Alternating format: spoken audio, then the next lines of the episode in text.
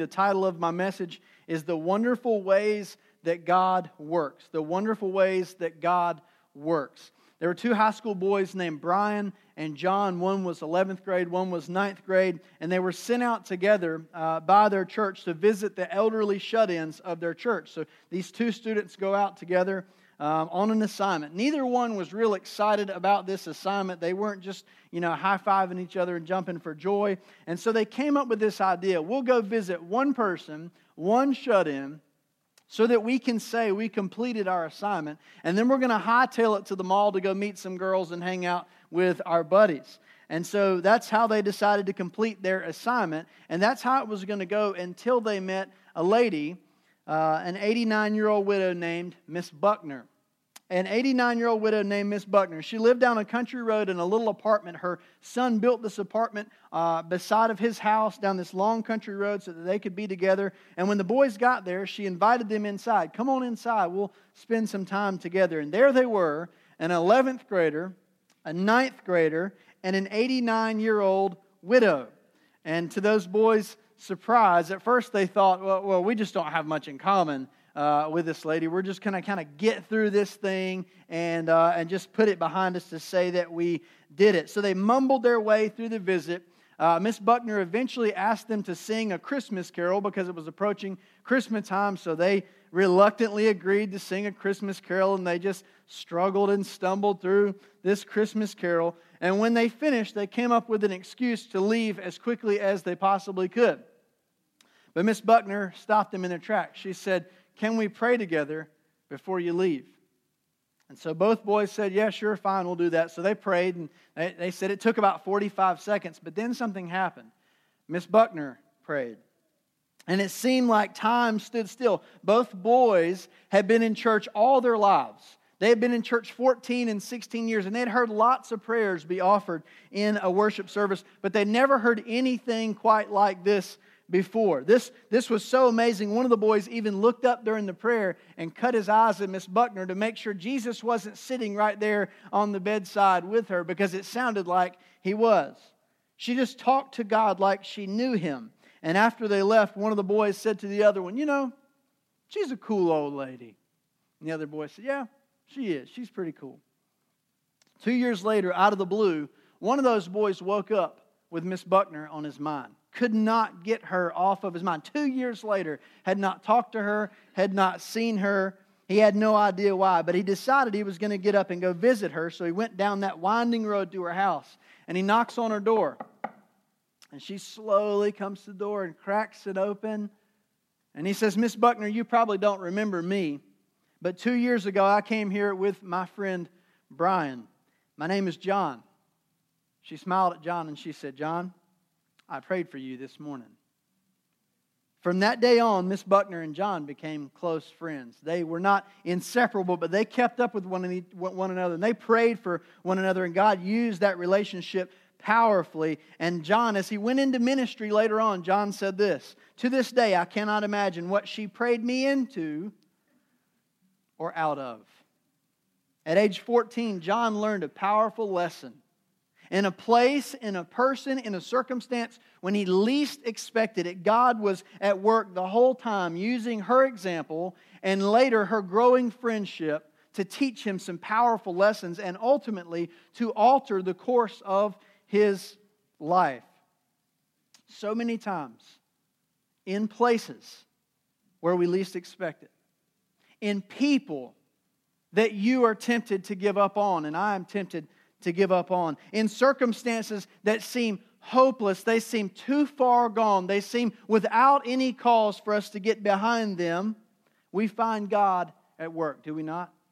Accomplishing His purposes, always working, always bringing His perfect end to bear. Listen to me, church. Sometimes in spite of us. Sometimes in spite of us.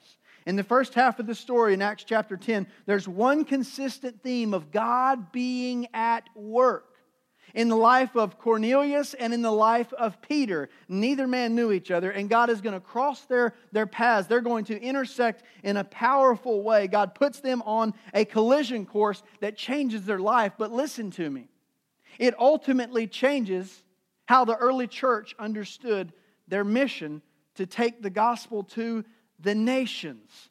See, at this point, Peter was, was very uh, Jewish in his heritage. He was very Jewish in his thought processes and patterns. And he was not looking to take the gospel to anyone outside of the Jewish people. Now, now, Peter had seen some amazing things at Pentecost. Remember, the Holy Spirit fell on Jews from all over the place. And he saw other people converted, the Samaritans. But he had never seen the gospel fall on the Gentiles. Listen to me. God was about to do something that was outside of any box or any paradigm or any plan that Peter could possibly put together.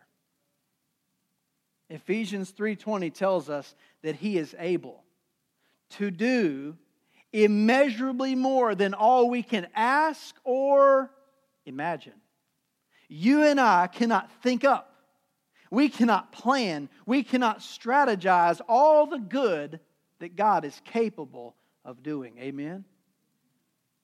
So let's look at Acts 10 1 through 23 together this morning.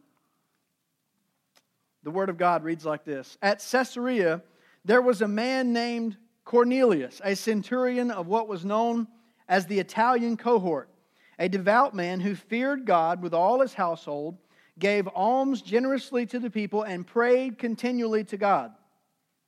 About the ninth hour of the day, he saw clearly in a vision an angel of God come in and say to him, Cornelius. And he stared at him in terror and said, What is it, Lord? And he said to him, Your prayers and your alms have ascended as a memorial before God. And now send men to Joppa and bring one Simon who is called Peter. He is lodging with one Simon, a tanner, whose house is by the sea. Just a quick note tanners were an unclean occupation. You had dead animal hides that you were tanning. And so for Simon to even for Peter to even be there with Simon is kind of crossing one of those barriers, one of those boundaries. God is moving him outside of his comfort zones as it were. Verse 7. When the angel who spoke to him had departed, he called two of his servants and a devout soldier from among those who attended him. And having related everything to them, he sent them to Joppa. Verse 9. The next day, as they were on their journey and approaching the city, Peter went up on the housetop about the sixth hour to pray. Kids don't get any ideas here. The housetops were flat, they had ladders that went up, the houses were connected. You could move about throughout the city like Spider Man on the top of the, the houses. Do not try this at home, anyone. Your, your pastor is not telling you to get up on the housetop to pray today, okay? Stay on your bed. And he became hungry and he wanted something to eat. But while they were fixing or preparing it, he fell into a trance and he saw the heavens opened and something like a great sheet descending, being let down by its four corners upon the earth. In it were all kinds of animals and reptiles and birds of the air, and there came a voice to him Rise, Peter, kill and eat. But Peter said, By no means, Lord, for I've never eaten anything that is common or unclean. And the voice came to him again a second time What God has made clean, do not call common. This happened three times, and the thing was taken up at once to heaven. Now, while Peter was inwardly perplexed as to what the vision that he had seen might mean, behold, the men who, had, who were sent by Cornelius, having made inquiry for Simon's house, that means they were trying to find out where Simon the tanner lived, they stood at the gate and they called out to ask whether Simon, who was called Peter, was lodging there. See, they weren't even allowed in, so they're calling from the outside. And while Peter was pondering the vision, the Spirit said to him, Behold, three men are looking for you. Rise and go down and accompany them without hesitation. See, he knew his heart, he knew he was going to stall out. For I have sent them. And Peter went down to the men and said, I am the one you were looking for. What is the reason for your coming? And they said, Cornelius, a centurion, an upright and God fearing man who is well spoken of by the whole Jewish nation, was directed by a holy angel to send for you to come to his house and to hear what you have to say. So he invited them in to be his guests. We see God preparing at least in three places. The first one is this God prepared this city, Caesarea, in advance through the preaching of Philip. You say, wait a minute, Philip doesn't show up anywhere in this text. What are you doing talking about Philip? If you write down Acts 8 and verse 40, go look back at Acts 8 and verse 40 sometime this afternoon. The last stop on Philip the evangelist's preaching ministry was this city of Caesarea Maritima, or, or, for short, Caesarea. The last place he stopped was on this coastal city of Caesarea to preach. So there was already this Christian presence there through his preaching. Well, Caesarea was a highly developed port city. It was built magnificently to rival the Greek cities of that day with elaborate palaces and awesome public buildings and beautiful amphitheater and a pagan temple. It was an amazing sight, but it was thoroughly Gentile, non Jewish in its cultural identity. You see, the Gentiles loved it for the same reason that every faithful Jew hated it. You say, what's the divide between the Jews and the Gentiles? You're probably all familiar with the Jews and the Samaritans, right? How they looked down on the Samaritans because they were half breeds. That is nothing compared to the way that the Jews looked down on the Gentiles. They looked down on them with utter disdain. The Jews avoided places like this at all cost. So for God to send Peter to Caesarea to accompany a man and teach a man who was a Gentile Roman soldier, generally barbaric towards the Jews. For God to do that, listen to me, church, is not just like, wow, that's interesting. It's scandalous. It's scandalous. It would have been, it would have scandalized the Jews. God's people would have been uh, in, in utter disbelief. How could God do this? Why would God send Peter to this place, Caesarea, that is thoroughly Gentile? There's not, they, they can't worship God there. Why would God do a thing like this? But see, he had already sent Philip there to preach. There was already a Christian presence there in that city, and God was working. And listen to me, church, nobody knew what was coming. God had been plowing that field and sowing that seed, and nobody could see it growing. I don't know if you are aware of how bamboo grows. You, you've seen bamboo thickets, right? Bamboo thickets are half the height of this room. I mean, they're 10, 12, 15, you know, feet high. Well, if, if you go read up on how bamboo thickets grow, when the seeds get planted, for the first three years, they pretty much grow underneath the surface. And then in like the next two years, if I'm not wrong, there's a little sprout that begins to show up just above the ground, just a little bit. In five years, you almost have nothing to account for. But go look at it around year five or six, what begins to happen to those bamboo shoots. They just explode. They grow up and they fill up entire acreage because they're, they're moving and they're growing, and, and they're, they're, the God is doing an awesome thing. Listen, God had plowed that field and sowed that seed, and Philip never guessed that his ministry would pave the way for what was going to happen when the Holy Spirit fell on the Gentiles, those outside the faith. The same is true for us, the same is true for you. When you develop that relationship with that cashier, that clerk at Food Lion, when you're buying your groceries and you see him every single week and you begin to talk to him and invite him, I got to brag on Doug Johnson. Where's Doug? Doug, we, we had a young lady show up at one of our services, Sunday or Wednesday night. Young lady, all right? And I thought she was 20 years old or so. She's supposed to be with the youth group. I said, What are you doing here? Oh, Doug invited me. Doug invited me. She said, I just love Doug. What has Doug done? I'm going to embarrass Doug. Maybe I'm not. But, but listen, Doug's developed this relationship with this girl, and she knows about this church. And she's been here, and she's enjoyed it. And when I went back, you know what I said? I said, Hey, I remember you. You, you came to our church, didn't you? Yeah, yeah, yeah. I said, You seen Doug in a while? Oh, yeah, I just love Doug. When you develop that relationship with people, you have no idea how God might sow a seed that explodes in year five that explodes in somebody's 30s, that explodes in somebody's 80s, and they turn to Christ on their deathbed. We have no clue how God is paving a way in our work. Let us not grow weary in doing good. Does Paul not say that? Do you, did anyone grow weary this week in doing good? Did anyone grow weary in your spiritual journey with Christ? I did. Anybody else? Can I see one hand? Somebody just tell me a story. Thank you, balcony. Love you guys. Thank you. Listen, God is doing a work that we may not see. He's doing something awesome. Might be under the surface, but He might use you to do it. The second way is this God chooses some unlikely characters in His kingdom work. Aren't you glad? You know why? I'm looking at a bunch of unlikely characters. And you're listening to an unlikely character. I ran from God's call to preach for 10 years. 16, first time I heard it. Nope. He knocked on the wrong door. That can't be me. I'm not from some high priestly family. Not me, not us. Right? God chooses unlikely people in his kingdom work. Why? So that nobody looks at you and nobody looks at me and goes, Man, we just need to be like that one right there. They look at us and go, How in the world did God do it through that one right there? Must be a mighty God. He does things so great that guess what? There's nobody else for us to look at but Him and point to Him and give Him the praise. Amen? You and I couldn't handle the praise, could we? If people praise us, what do we do? We swell up so big like a bullfrog, we can't get out of the room. And when they don't praise us, what do we do? We hang our head and drop our shoulders and we sing a sad song, Oh, poor me. Nobody's paying attention to me. God sees, God knows.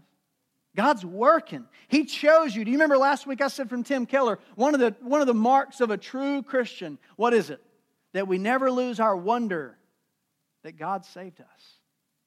That we never lose, that we never get over the gospel of our sinfulness, and that me, God saved me, a Christian. How could that happen? This is too good to be true. Is that not all, all the stories that you love, that you've read, that you've watched in movies? When Hoosiers, when they won the game, come on, it's basketball season, and I can't celebrate Carolina, so I got to celebrate the Hickory Hoosiers. When the, when the Hoosiers won the game, did you not celebrate it? You think that's too good to be true. How did they win that game? That's the gospel. It's too good to be true, but guess what? It's as true as eternal life. You should not be a Christian if you are. I should not be a Christian, but God saved us and called us according to His own purpose and His grace, and He poured it out on us at the cross so that we could be brought in and we would not have to stay outside. Cornelius is outside, folks. He's seeking, he's looking to get in. And you know what the Jews want to do? Slam the door in his face. You can't come in. You're not one of us. That's not the gospel. That's not what Christ died for. Christ did not die to close his arms to you. Christ died opening his arms to us. Did he not, church? He opened his arms to welcome us in. And he pours out his love, mercy, forgiveness, and grace on anyone who comes to the cross. And in brokenness, confession, repentance, and faith. That's not four things, that's one. That's an attitude. In humility says, I'm lost. That's all of us. This is Cornelius. Verse 1 tells us he belonged to a cohort. You say, what is a cohort? A military unit consisting of 600 soldiers. He was a centurion of that cohort. That means this he was in leadership over 100 of those 600 men. Cornelius was proven, Cornelius was strong. Cornelius could have been independent. He could have had that military mindset I'm going to adapt and overcome. Some of you this morning, that's your MO, that's your motto. That's how you live. You confess Jesus Christ, but you adapt and overcome or attempt to in your own strength until you run into a wall that you cannot get over. And you sit down and you say, What will I do now?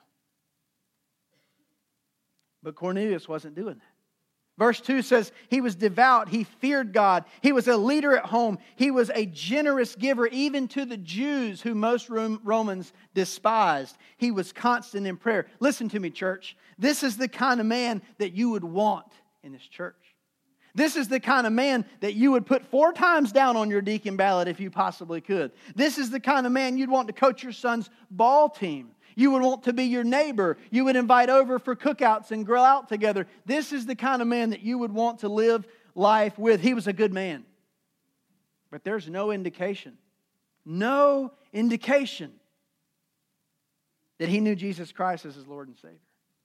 He was a seeker, but he wasn't saved. He was religious, but listen to me. He did not have a relationship with Jesus Christ. Listen, we can be all these good things and you can still miss heaven. You can miss You, can be all these good things and bust hell wide open. Because good ain't good enough. If our being good enough was good enough, then Jesus' sacrifice on the cross was an extravagant and terribly tragic waste of the Son of God. Amen? If you could be good enough, what did He die for? You can't be good enough. You will break those Ten Commandments. You have broke. There's only one who kept them. And He wants to trade places with you and give you His righteousness and you give him all the trash and the sin and the refuse of your life, and he swaps places with us. How do we get over this gospel? We get drawn away into other things, don't we? We get drawn away into other things. We give our attention and our affection to other things that are lesser and that are temporal. But what did Paul say? Set your minds above where Christ is seated at the right hand of God. Set your mind on heaven. Verse 3 Cornelius has this vision. About 3 p.m., this is the time of afternoon prayer. In the vision, he sees an angel who calls him by name, gives him a special message. He says, Your prayers have been heard. He says they're like an offering that's going up to heaven. What does that mean? This is Old Testament sacrificial language. This is not accidental way of saying this. He is telling him, he, he is telling him that, that, that his, God has remembered his devotion. God saw his faithfulness, and Cornelius had been seeking him with all his heart. And listen to me, church. If we seek God with all of our heart, what does he promise to us? That we will find him. Jeremiah 29 13. You will seek me and find me when you seek me how? With all your heart. See, we love Jeremiah 29 11 so much that we don't make it to 13. Danny Akin says Cornelius is an example of unreached peoples who are seeking the truth, who want to know the one true God. They are everywhere among the nations, and God sees their hearts and honors their search. Indeed, He will go to extraordinary lengths to get the gospel to them. If it's not you, you know what? God's going to find another willing, ready, clean vessel to take the gospel to them. God chose this improbable character. He chose Ollie. You remember Ollie in the Hoosiers? The guy that does the, he chose Ollie, the water boy at the end of the bench in Cornelius, and he put it in his heart to seek after him, and he came to him in a vision, and he says, Now go to Joppa and find his men. Third, God catches us by surprise in the way he works, doesn't he? God ever caught you by surprise? God ever done something that really made your head spin? If he hasn't, I wonder if you really have Christ in your heart. Because God works in surprising ways all the time. Go to the call of Abram. He called Abram out and started this nation of people. What was Abram doing? His family was worshiping the lunar gods of that region. God did not pick Abram because Abram was mighty and amazing. He picked Abram because he's a good, faithful, loving God who works on behalf of his people. He's always at work. Verse 9, Peter's praying on the housetop, waiting for lunch to get there, waiting for the pizza delivery guy. And he gets hungry, and God does what he does. He catches him by surprise. This sheet comes down filled with lots of unclean animals, the kind that are warned about in Leviticus chapter 11. These would have been repulsive to a good Jew. Has anybody here ever eaten snake, like rattlesnake? Anybody? All right, Michael, you're the only brave. Uh, there we go. All right. Okay, Caitlin? A couple of you. Okay, that would be repulsive to me. If you put a rattlesnake in front of me, I'm likely to get sick there on the table. Okay? Disgusting, gross. I don't see how people eat that stuff. There's no way it tastes like chicken. You can't convince me of that. There's no way. But this is more than just that's a gross food. I don't like snakes. This was against the Old Testament ceremonial laws. And Peter and the Jews, who were good Jews, were still observing some of these laws, or all of these laws in an effort to keep their Jewish identity together, you know what God does? He puts all these unclean animals in this sheet. It kind of sags down in front of Peter, and he's looking at it like this. And he says, God says, Rise, kill and eat. What does Peter say? No way, God. No way. Three times he says it. If God comes to you and speaks to you in a vision three times, hopefully you're not going to do this, right? But we resist God all the time, do we not? He knocks on our heart and he says, Go here. Talk to that person. Pray for this individual. Serve in that ministry team. No way, God. Uh-uh. For a little bit of perspective, Chuck Swindoll, Chuck Swindoll says this would be like asking a sincere, lifelong teetotaler to have a beer.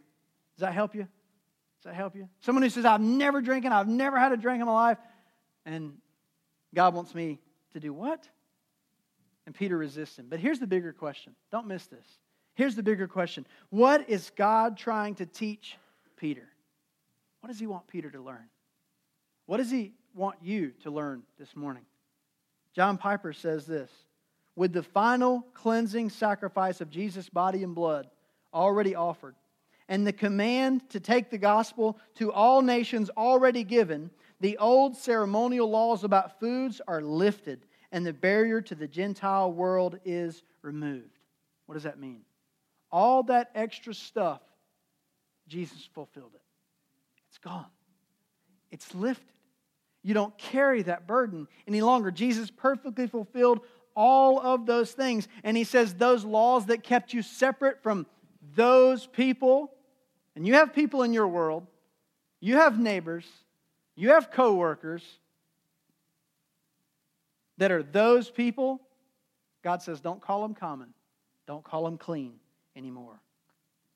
This is the gospel rippling outward for the very first time. It's the gospel moving outside of one people group, one ethnicity, the Jews, and it's moving out to the Gentiles. And unless someone here is Jewish by birth, you know what you ought to say right now? Amen. This is you. This is me. This is the gospel going out to all the world. Listen to me, church. This is why we cannot have a ministry and missions philosophy here at PG that says we will only serve the Pleasant Gardens community. We cannot. This is why we cannot have a mission and ministry philosophy that says we will only serve our church or our community or our zip code or our state or our nation. Jesus said, Go into all the world preach the gospel and make disciples of who? Everybody that looks like you. No. Of all nations. Panta ethne, all ethnicities. People that are different. People that live in strange places people that wear odd clothes, people right here in the community that you don't quite jive with a little bit. Maybe they live in a different part of the county. You say, oh, well, that's where the so and so's live. God might be calling someone here to go to him. It's in His Word. Acts chapter 1, verse 8, he says, I will give you the Holy Spirit. You will receive power to be my what, church? Witnesses. To give a witness about me. Why do we receive the Holy Spirit? It's clear to be his witness. We don't receive the Holy Spirit so that we can just come and sit. We receive the Holy Spirit so we can go out and speak and be his witnesses to people that need to hear about Christ. You say, where? Jerusalem, Judea, Samaria, the ends of the earth. Jerusalem, here at home. Judea, places right outside of home. Samaria, I, always call it the wrong side of the tracks places. The ends of the earth. I don't think I need to explain that one. Listen, some of you are going to have a passion Listen to me. Some of you have a passion. Some of you are growing in your passion to serve in a local ministry, a particular place here in this church. That's awesome. That's great. Some folks are going to scratch their serving itch by taking meals to the shelters around the county and getting to know those people who are there Judea, but they're not right here in Jerusalem. Amazing. Some of you will have an eye out to go serve with Doug at the disaster relief efforts across our country. Wonderful. And some of you, God may be calling. Maybe your children, He's calling. Maybe your grandchildren. Maybe someone sitting right down here on this floor this morning. God's calling to go to some far flung corner of the earth so that people who have never heard the name of Jesus can become acquainted with Him. Let me ask you a question What's your Jerusalem? Your home? Your office? Your neighborhood? What's your Judea? What is your Samaria? This one really hits close to home. What's your Samaria? What if God calls you to go to the ends of the earth? Just before the 1949 Los Angeles Crusade, the Reverend Billy Graham's faith came under siege. A good friend of his, who was also in the ministry, was rapidly shifting in his views about God's Word. He was going further and further and further away from his belief that God's Word was the inerrant, inspired Word of God. And he tried to encourage Billy, come along with me. If you know anything about the 1949 crusade in Los Angeles, that was the one that catapulted him onto the national consciousness. With a heavy heart, he went out into the woods for a walk one evening. He dropped down to his knees and he took his Bible and he laid it on a stump. And he began to call on God and pray. Here's what he prayed He said, Oh God, there are many things in this book that I do not understand. There are some areas in this book that do not seem to correlate with modern science. He paused a minute and then he went on Father, I'm going to accept this as thy word by faith. I'm going to allow faith to go beyond my intellectual questions and doubts, and I will believe this, this book here, to be your inspired word. When he stood up that evening, that August night, he said his eyes stung with hot tears. And here's what he said I sensed the presence and the power of God as I had not sensed it in months. Not all my questions were answered, but I knew a spiritual battle in my soul had been fought and won. See, Dr. Graham had no idea what was going to happen out there in the woods on that walk. We have no clue the good that God is doing in our lives, even now. Don't grow weary. Be encouraged. Come to this place so you can be with other believers and be lifted up and strengthened and held accountable. We have no clue what God is doing right around the corner. Let me close with a couple of questions. First, what is God doing in your life right now that just might be bigger than what you can see on the surface? What's He doing? What kind of situations He put you in and it just goes so much deeper than you can see. Number two, how is God trying to get your attention so he can teach you something right now? How's he getting your attention?